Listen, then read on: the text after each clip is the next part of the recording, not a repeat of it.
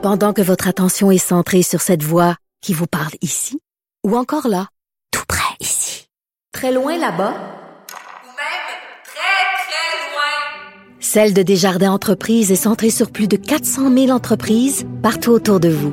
Depuis plus de 120 ans, nos équipes dédiées accompagnent les entrepreneurs d'ici à chaque étape pour qu'ils puissent rester centrés sur ce qui compte, la croissance de leur entreprise.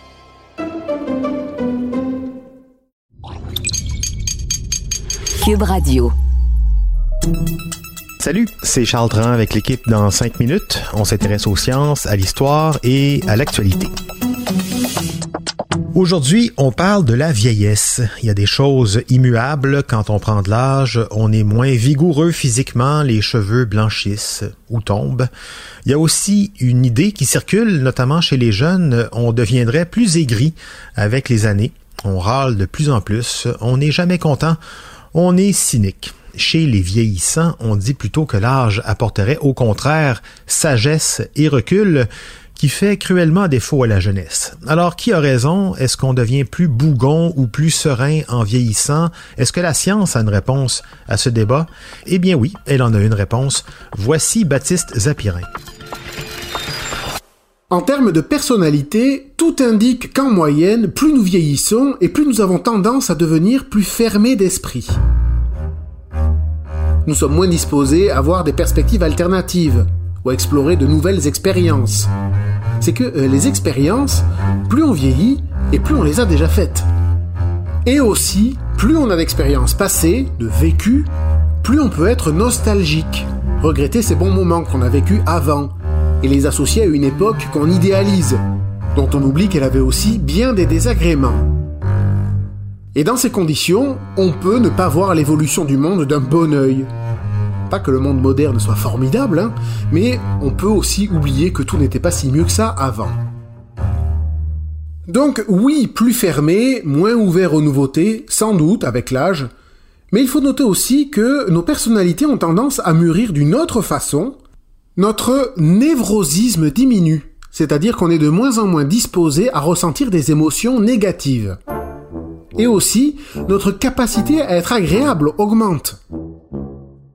On doit cette observation, entre autres, à une équipe de chercheurs du laboratoire de la personnalité et de la cognition à Baltimore, qui s'est amusée pendant 15 ans à examiner l'évolution des traits de personnalité de 1944 individus, âgés de 30 à 90 ans une observation entre 1989 et 2004.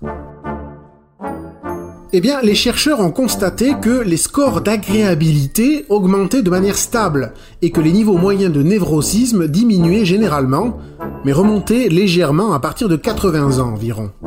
En clair, on est plus sympa jusqu'à 80 ans, plus calme, plus chaleureux, plus amicaux, plus confiant que durant notre jeunesse, et passé 80 ans, ça se gâte. C'est une moyenne, hein, tout ça, ça ne concerne pas tout le monde. Mais en tout cas, c'est pas très raccord avec le stéréotype du vieux grincheux hockey boomer. Et même après 80 ans, une étude suisse de 2014 note un sang-froid et une nonchalance remarquables. Un trait que les chercheurs ont appelé le senior coolness. Mais vous vous en doutez, le sujet est plus compliqué que ça, et on ne peut pas simplement dire les seniors sont plus cool, et en fait ce sont les jeunes les méchants, je le savais. En fait, une autre perspective intéressante vient du psychanalyste germano-américain Eric Erikson. Eric Erikson a une théorie sur la personnalité. Elle connaît un développement en huit étapes, huit stades psychosociaux qui se succèdent tout au long de la vie. Et l'étape finale, à partir d'environ 65 ans et plus, il la décrit comme une bataille psychologique entre l'intégrité et le désespoir. C'est l'âge où on commence à faire le bilan de sa vie. Et si le senior de 65 ans et plus voit sa vie avec déception et regret, alors il sera envahi de désespoir. Et évidemment, ça alimente une certaine amertume.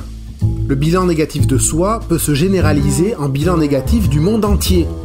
Alors que les personnes âgées qui reconnaissent qu'elles ont fait de leur mieux, qu'elles ont fait œuvre utile dans la vie, ben, elles, elles vont voir la vie avec un sentiment d'acceptation, le sentiment que leur vie a eu du sens. Et ces personnes-là auront tendance à ne pas être amères et montreront plutôt cette fameuse impression de sagesse. C'est sans doute ça, la senior coolness observée par les chercheurs suisses. Mais plus généralement, il faudrait sans doute pas résumer tout ça à un conflit générationnel et rappeler que euh, jeunes et vieux, en particulier adolescents et vieux, font face à des angoisses difficiles à gérer, qui peuvent amener à être parfois désagréables à vivre, et ça euh, les uns comme les autres. À l'adolescence, la vie devant soi est une source de stress. Que faire? Tant de décisions à prendre et de problèmes qui s'annoncent. Alors que quand on est arrivé à un âge vénérable, ben, c'est la mort qui se rapproche. Et ces situations sont difficiles à gérer dans les deux cas. Alors, chers Jones et chers Boomers, rendez-vous service, arrêtez de vous insulter et faites-vous un câlin. Ah oui, et puis les jeunes qui trouvent les vieux grincheux et dépassés et les vieux qui trouvent les jeunes irrespectueux, il n'y a rien de neuf là-dedans. Nos jeunes aiment le luxe, ont de mauvaises manières, se moquent de l'autorité et n'ont aucun respect pour l'âge. À notre époque, les enfants sont des tyrans. C'est Socrate qui disait ça il y a 2500 ans. Et inutile de vous dire que les jeunes à l'époque devaient le trouver bien aigri, Socrate, ce vieil homme grec fâché. Merci, Baptiste Zapirin, c'était en cinq minutes.